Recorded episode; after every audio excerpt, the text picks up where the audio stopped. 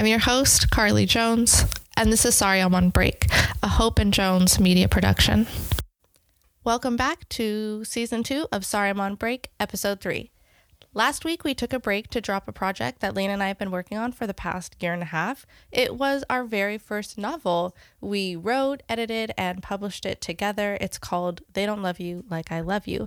Actually, we um, published it in uh, in June. We, we published it actually on Juneteenth, but we just weren't ready to drop it yet because we were getting our website all together, which we tested out perfectly and then it flunked and all these things. And you know what? We just kept going anyway, and it is now available on our website, hopeandjonesmedia.com. So you can purchase it there, or you can also search for it like in Google. You'll find it at Target and Amazon, Barnes and Noble, all these random places. Um, but They Don't Love You Like I Love You is a fictional tale inspired by our lives and different coming of age experiences. It follows the protagonist, Olivia, who is a sophomore in high school, and she is searching to find her way in the world amidst a tumultuous family life and what we call peer pressure. There are major themes like addiction, generational trauma, family and sexual violence that run throughout the novel, but you'll have to read more about it. However, in honor of They Don't Love You Like I Love You, we'll be digging into relationships with substances and the importance of family relationships, specifically the father daughter relationship. Today, we're talking about addiction. I would say from the moment I began using, I didn't realize where I was going or what my direction was, but I found out quickly later on in life as I began to slide, if you will, to use that mindset, slide into the slippery slope of other drugs. And our special guest, who you just heard talking, is Troy. Troy is a father and grandfather, a 25 years long business owner, a brother and an uncle, a man devoted to his faith, an entertainer, an athlete, a survivor of child incest, and a recovering addict. He's also my dad. His name is Troy Lee Jones. As y'all know, this season I'm having our guest lead our quick, grounding mindfulness activity.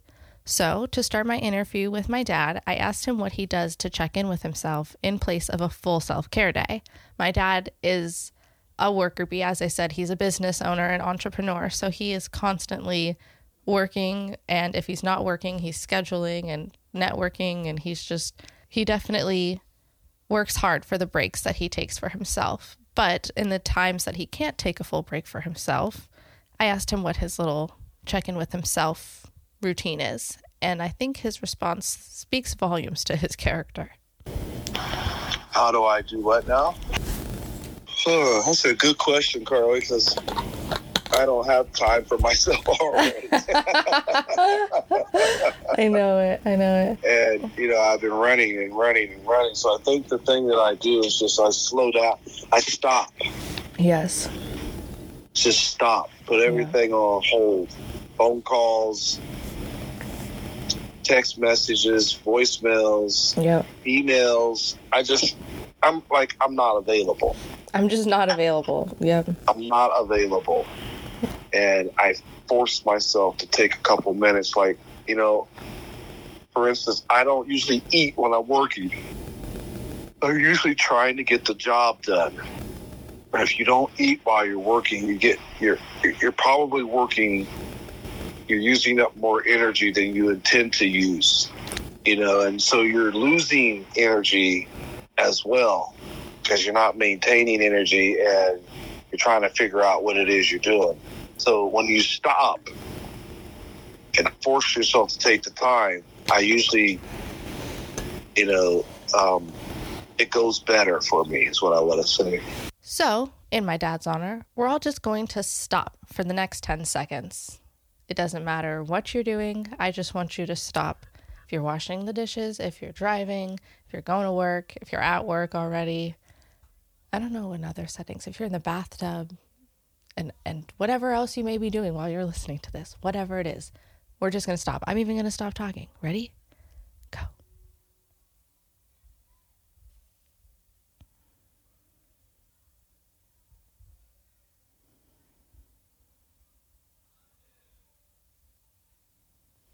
Okay, that was a little bit more than 10 seconds. But, you know, I hope that you all were not just holding your breaths that whole time. I hope you were breathing through those 10 seconds at whatever pace felt beautiful to you.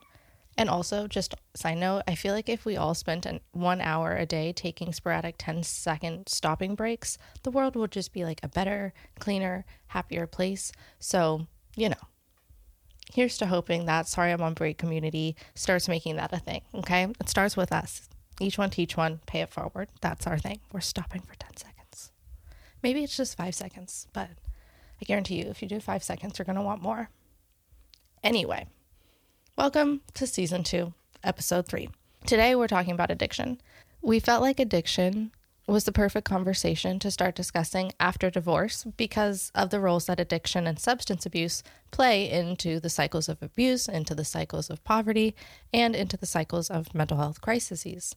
The CDC and the Office for the Prevention of Domestic Abuse, they both report that over 90% of men who end up abusing their female partner have abused substances on that exact day of the assault. In 2017, it was reported that 15.5 million children live in homes with domestic violence. And that's just not like that's not even including the increase in violence since the pandemic, which since the pandemic, obviously things have escalated. And if you don't know, if you haven't heard these stats already, welcome because I'm here to tell you that how to control your woman and quote, how to hit a woman so nobody knows, those search terms, they were Googled at least 165 million times in 2020. He will kill me? It was Googled 107 million times. He beats me up was searched 320 million times. And just, you know, for the kicker, help me, he won't leave. That was Googled at least 1.22 billion, billion times. So clearly there's a link between domestic violence, substance abuse, and addiction, especially because substance abuse and addiction are touching at least 90% of these assaults that I'm talking about. But there's also a ton of misinformation and misrepresentation around substance abuse and addiction.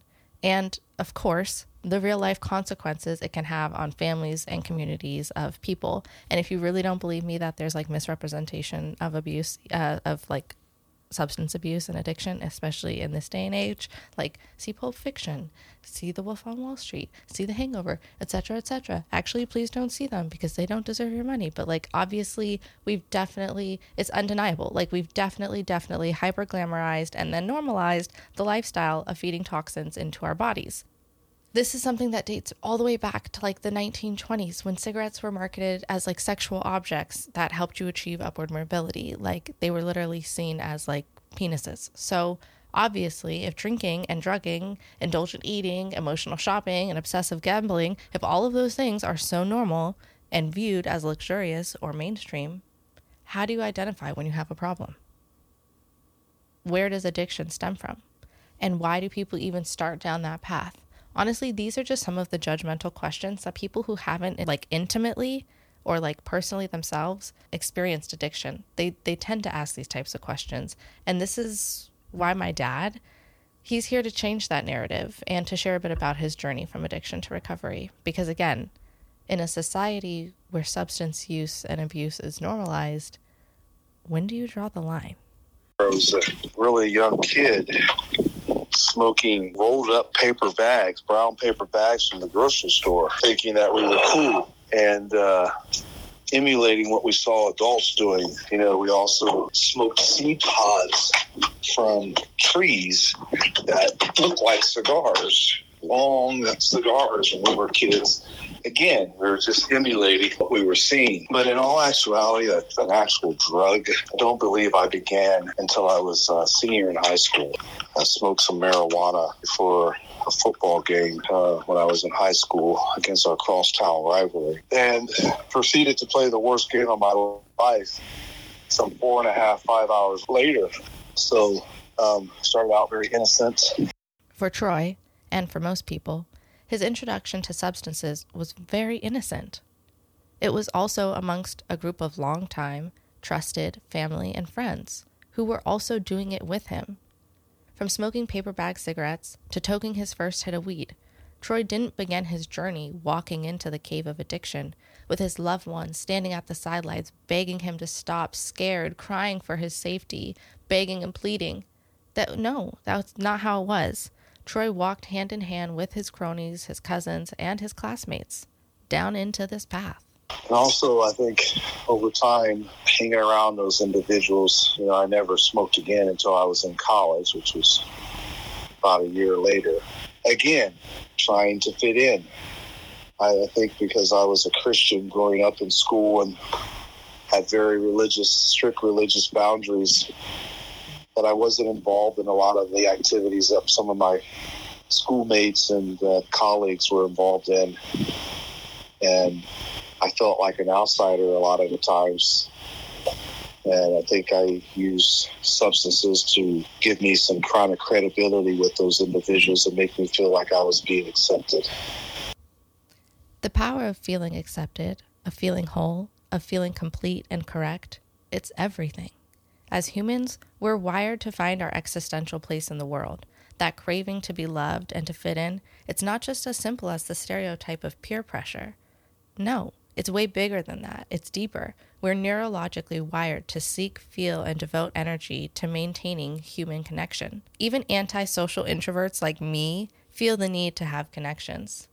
And for Troy, the neurological need to be accepted by his peers was intensified by his experience of childhood sexual abuse, which we'll get into at a later episode. Over time, Troy's walk into the cave of addiction progressed into a slide.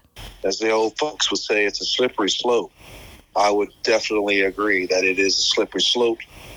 The definition of that, so that people understand what a slippery slope is, it's not like you're not going to, oh, I'm going to use one time and slide down and I'm going to be an addict. That's not generally how it happens. But prolonged exposure to an environment where substance abuse is going on, or substance use even is going on. Um, that's the slippery slope is that you think that, oh, I'm not going to be one of those guys. It's not going to affect me that way. And then, then, bang, there you are, right? In the middle of something that you thought was being, you know, a proponent for fun is now uh, a habit that oh it was fun that time let's see if we can duplicate the fun this time and therein is the slippery slope right there it's mm-hmm. the slippery slope and because addiction is so frequently disguised as substance use and on a bad night maybe abuse how do you realize when you're slipping at what point does your substance use or abuse turn into a habit that makes you uncomfortable what will be or what has been your last straw? Oh, I don't think that happened until I, well, it's like this thing that happens with you. You say, oh, I can manage this, I can manage that, until you can't, until you don't. And then you reason that away. You, oh, it's just a one time thing. I'll never do that again, you know but it's usually some kind of event that happens that is involving or has something to do with the substances, and that causes you to have a negative experience surrounding this whole idea that I'm doing it for fun. I'm having fun, except when it doesn't, it's not fun anymore. It's those times that you reflect back on it and go, wow, this is really, I, I really got a problem or I'm, you know, it's like, it's, it's a, it's a wake up. It's like, take notice of this. Mm-hmm. You know, is this really where you want to go with this? Is this really what you're doing? Exactly. And when you do see it that way, um, uh, that's when you start to question. I think the first thing that what happened was I got in, I got in some legal problems. I got uh, pulled over by the police for drinking and driving. It was moments like being pulled over drunk, moments like arguing with his significant other and family members, moments like not showing up as the sweet, sociable, and sober entrepreneur that he naturally is, and moments like missing his kids' first milestones that reminded my dad how not fun getting high and drinking really were. And still, because you don't hit rock bottom until you decided that you've hit rock bottom. It wasn't until he was shot multiple times through the back and abdomen that my dad started truly seeking help. I never lost touch with my religion. My religion never lost touch with me. What I did was I pushed the religion aside. My desire to do everything else was greater than my conviction about my religion. My religion was also at play as I was praying for help. And when the help was presented, I was ready to embrace it because I realized that I was not in control anymore. Mm-hmm. And everyone around me could tell. I think when you start losing your true authentic self and you morph into a drug user self, you're very aware of who you are and where you're going and what you feel um, and how others feel about you. Mm. It depends on how you how you deal with all of that. Right. That makes you embrace your sobriety more or run away from it. And Troy had to learn how to deal with all of that. All of the judgments and ridicule and failed expectations oozing from the people he loved most. Recognizing situations in which you don't have control and then letting the emotion, the angst, and the anxiety subside, it's one of the greatest skills of life to master, whether you're an addict or not.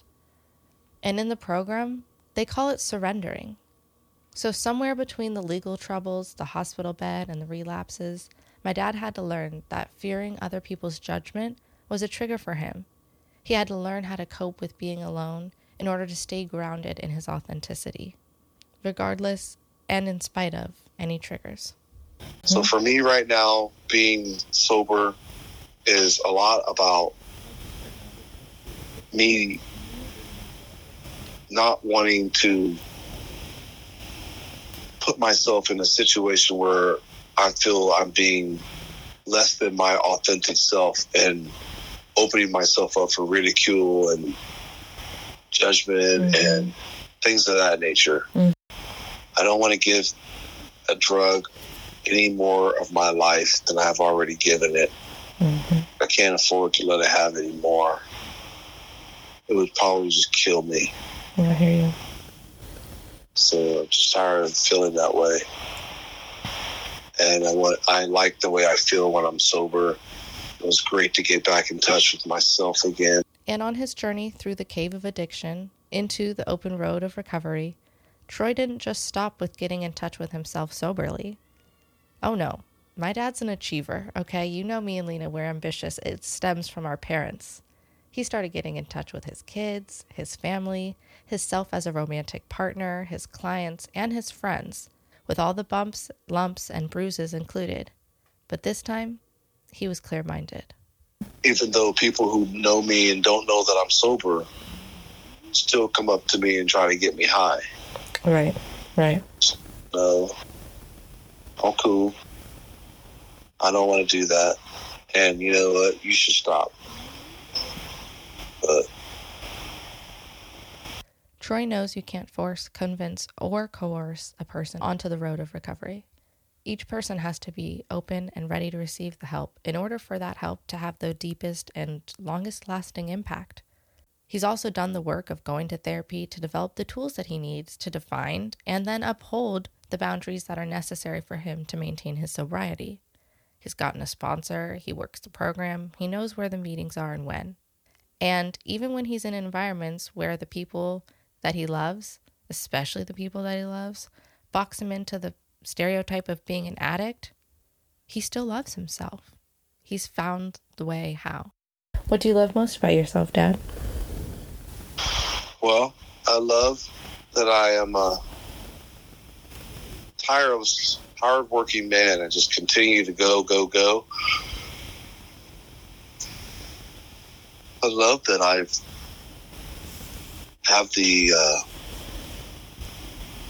a- ambition and discipline to get up every day and do it. Mm-hmm. Um, I like the paycheck. You know, obviously, I like getting paid what I get paid. I don't think I can make the same amount of money doing any other occupation that I've been trained to do, except this one. and um, I like that um, I get to control my destiny. Mm. No one else. I don't have to, you know. I like when I say I want to take some time off, I can take the time off without asking for it, you know? Just tell my customers I'm going to be on hold. I'll see you in two weeks. And that's what it is. No, I have to ask a governing board if they have time for me to take the time off because they're going to miss me and only give me a minimal amount of things to do in the two months of time. So I could have been gone anyway. That's the big thing is time time management. It Yes. gives me time freedom.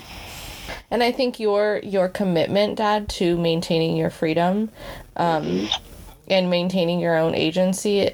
It's one of the things I love most about you, and it's one of the things that I I hope to be like replicating in my own life, and just like it's something that I aim I, I aim to to replicate in my own life to like maintain my boundaries around my agency as much as possible, and, and say like no i'm in control of what i'm going to do and like what my day is and what my my mood is my tempo my temperature and this is how it's going to be this i'm going to walk accordingly Yeah, I agree. as y'all know i'm asking each guest an on-the-spot question at the end of our talk so when i asked my dad which modern day artist he would choose to be his mentor for a school year his response was Modern day. Yeah. Modern meaning from alive and yes really it just means alive and still doing it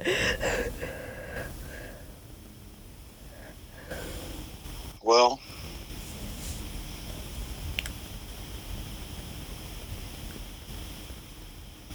I, I like Christian artists, mm-hmm. be honest with you. I think Lecrae has a very powerful message. hey I relate to him. And uh, he's a lot younger than me, so I don't know what he could model for me in my life right now that I haven't already experienced. mm-hmm. But so I would say an older Christian artist might be someone like uh, a Donnie McClurkin. oh Um, and you could listen to his stuff and and or um, yeah, um, BeBe Winan, mm. BeBe and CeCe Winans. BeBe Winan is another very strong. So I, I would, you know, I don't think there's any hip hop artist that I would want to have model for me anything. that's that's totally totally appropriate. That's totally appropriate. Yes. Next week, my dad will be back and we'll talk about his relationship to parenting, and more specifically, his identity and relationship to fatherhood. If you want to read, review, and share our book, They Don't Love You Like I Love You, you can do so by visiting hopeandjonesmedia.com or by searching for They Don't Love You Like I Love You on Target, Amazon, or barnesandnoble.com. Before we close out, let's just give another 10 second stop so we can come back into our present moment and the rest of our day. Thank you all for listening. Let's take 10.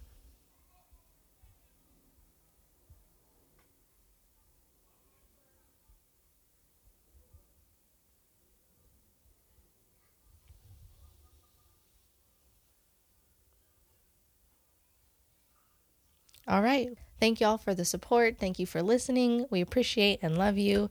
And we'll see you next week to talk about fatherhood. Bye bye.